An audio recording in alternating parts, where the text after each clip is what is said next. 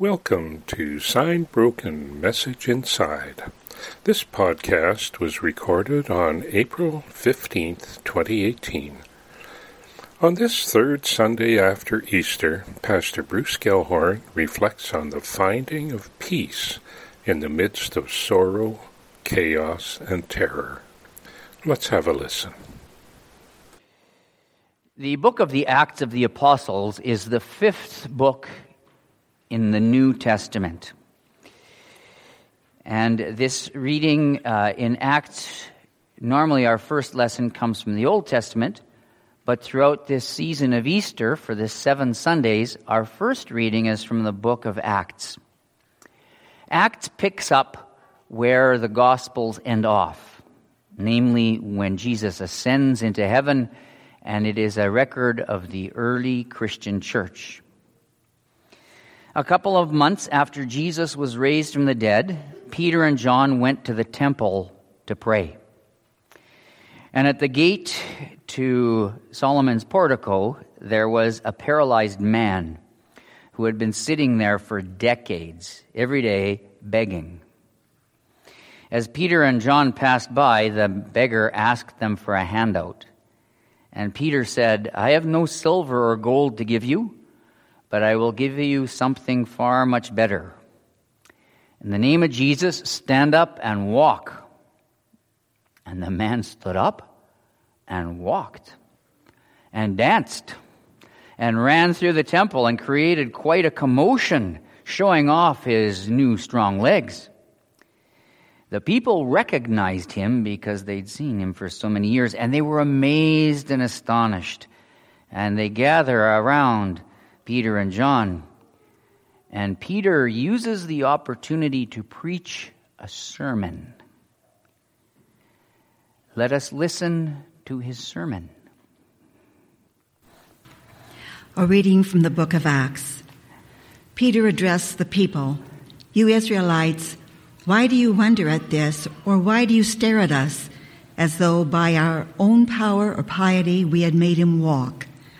The God of Abraham, the God of Isaac, and the God of Jacob, the God of our ancestors, has glorified his servant Jesus, whom you handed over and rejected in the presence of Pilate, though he had decided to release him.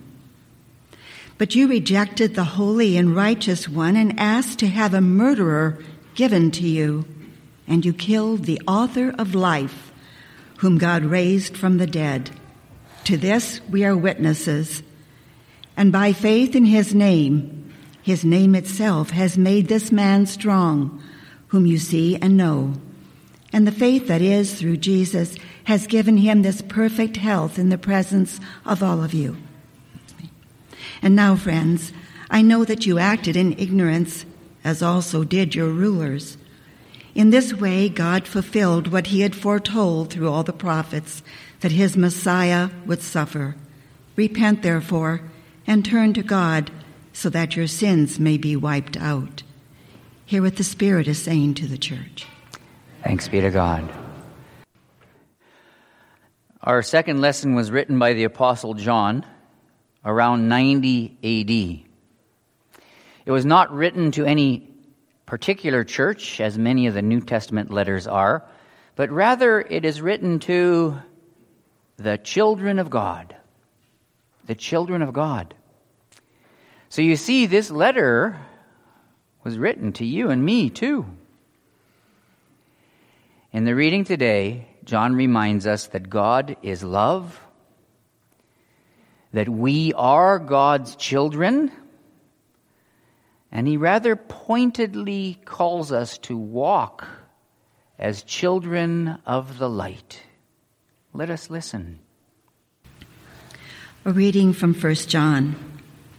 "See what love the Father has given us, that we should be called children of God, and that is what we are. The reason the world does not know us is that it did not know him. Beloved, we are God's children now. What we will be has not yet been revealed. What we do know is this: when he is revealed, we will be like him, for we will see him as he is. And all who have this hope in him purify themselves just as he is pure.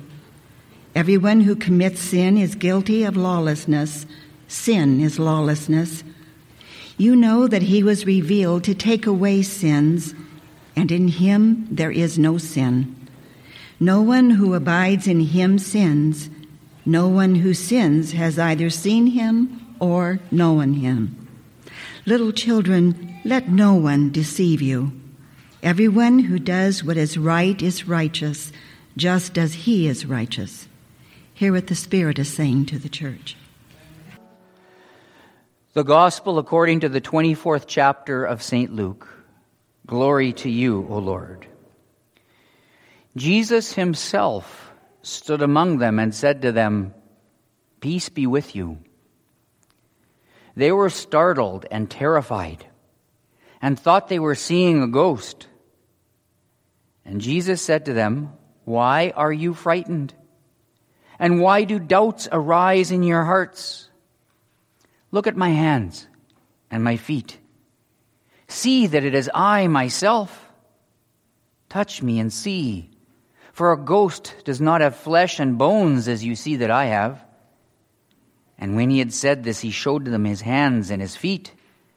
And while in their joy they were disbelieving and still wondering, he said to them, "Have you anything to eat here?" And they gave him a piece of broiled fish.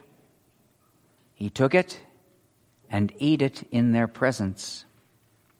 And then he said to them, "These are my words that I spoke to you while I was still with you, that everything written about me in the law of Moses and the prophets and the Psalms must be fulfilled."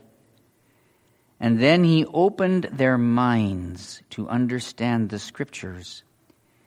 And he said to them, "Thus it is written that the Messiah is to suffer and to rise from the dead on the third day, and that repentance and forgiveness of sins is to be proclaimed in his name to all nations, beginning from Jerusalem, and you are witnesses of these things."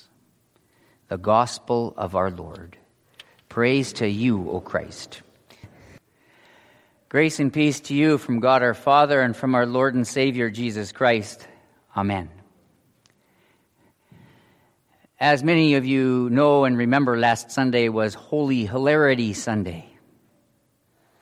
Something that actually began in the 1300s in the church, when the Sunday after Easter worship services were tailored and focused on the joke that God and Jesus played on Satan. And so there was this Holy Hilarity Sunday. And in the 1600s, the Pope outlawed it because people were having too much fun. The church is starting to grab hold of some of these ancient traditions, and it was brought back to us about this Holy Hilarity Sunday. So last week we had our first Holy Hilarity Sunday. So the hymns, the words to many of the familiar Christmas hymns were changed. And instead of "Deck the halls with boughs of holly," "Deck the halls with Easter lilies," so on and so forth. And I also preached a sermon that was more like a stand-up comedy routine, along with some points. Now, I need to kind of come clean and say that in terms of that sermon, it was really hard to really lay those jokes out there and to really punch the punchline and to really kind of have a big belly laugh. And the reason for that was that on Friday evening of that weekend, that was that terrible tragedy with the semi and the bus, where all those young hockey players and bus driver and coach their lives were cut short. And it kind of cast a pall or a gray cloud over that day. And it was really hard to punch those jokes. And yet after service, there was three people from different family units and different occasions said to me, "You know, this service is exactly what I needed today." Exactly what they needed today. And as I mulled that over and started to think about it, you know, that's what happens when a loved one dies, right? We come together like the disciples were in that text. We come together in one place and we tell some stories, some that are kind of a little bit cute or make us laugh. We hear God's word intermingled in those stories. And then following that, we go have something to eat, right? And last Sunday, we had Volunteer Recognition Sunday, so we went out to the narthex and we had a spread of food and we had something to eat. So without planning it or thinking about it, what we had happening here last Sunday in a little way was kind of like what goes on at a funeral. And there were some people who said that's exactly what they needed in the midst of that gray cloud that hung over us and especially hung over the hockey community. In our text today, Jesus returns, and the disciples are still hiding behind shut doors. And when Jesus returns, he doesn't get angry with them. What are you guys doing? I told you to get out there. I told you to, he doesn't get angry with them. The first word out of his mouth is peace. Peace. Peace be with you. When Jesus appeared to the disciples after his resurrection, when Thomas wasn't there, twice in that text he says, peace be with you, peace be with you. And a week later when Thomas is finally there, once again, peace be with you. In our text today, peace be with you. They were gathered together because they were terrified. They were terrified. So I'd just like you to share popcorn style. What kinds of things frighten you? What kinds of things terrify you? Spiders terrify you. Oh, okay. Yeah. Pardon me? Flying. Snakes. You know, I did go online the other day to see what kinds of things scare people, and you know what? Number one answer is snakes. Spiders and flying are there too. What other kinds of things frighten you or scare you or terrify you? Okay, Trump. Okay. Well, can we unpack that a bit more? Okay, he's a wingnut, okay. Well, we've got, I'll come around to you, we've got what's going on in Syria, right? Chemical attacks, the U.S., the U.K., France, they're all, and Russia, it's terrifying. What that might lead to, or what it is right now. Noah, driving in a snowstorm. Yeah, it's scary when you don't have full vision or sight, yeah. Any other kinds of things scare you? We've got somebody way back there, I can't see who it is. Is it Chase? Yeah. A bomb. Yeah, bombs are scary. Peter? Uncertainty, yeah. Kai? Or sorry, I thought it was your dad's hand. Shaw? Tornadoes? Yeah. Scorpions? Yeah. So we got some bugs, some snakes, scorpions, elevators, other things like that too, but we've got some world situations. There's a lot of things that make us afraid and want to make us kind of hide behind a locked door. You know, in the Bible, to be terrified, to be afraid, to be frightened, that word appears some 174 times. You want to make a guess how many times the word peace appears in the Bible? Do we have any guesses? Yeah. You're really close, Joanne. 400 verses in the Bible, the word peace appears, and the word peace appears 429 times. So, 174 times be afraid or frightened, and over 400 peace. So, what's the message there? It's peace. Peace. Jesus comes in our text today to the disciples, and they're frightened. They're behind locked doors. And the first thing he says to them is, peace be with you.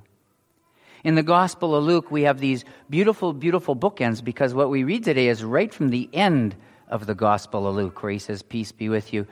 But then in the Gospel of Luke, when Jesus is born, once again we read about not the disciples being terrified, but who was terrified? The shepherds. Yeah, the shepherds were terrified. This angel appears in the sky. They're terrified. And the angel says to them, "Do not be afraid." Now, the angel doesn't actually use the word peace, but the angel says, "I bring you good tidings of joy. To you is born this day in the city of David a Savior." So we have these beautiful bookends in the Gospel of Luke, speaking not about fear and being afraid, but about life and peace. Once upon a time, there was a king, and he wanted to have a painting done that depicted peace. So he offered a great sum of money, and he told all the painters throughout his land and all the land, whatever painting he would select that depicted peace would get this great sum of money. The painters all went to work, and on the appointed day they came with their paintings, and there were many, many paintings, but finally the king settled on two. The one painting was a very, very calm and what we would say was a peaceful scene. There was a lake that was placid. The surface of the lake was like a mirror. It was like glass. And there were trees around the edge of the lake and mountains and blue, blue sky and white, puffy clouds. And everything was reflected in the surface of the lake. It's a beautiful picture. The other picture was also of a lake and of mountains, but it was of turmoil. It was not calm and serene and peaceful, as we would say, but the sky was angry.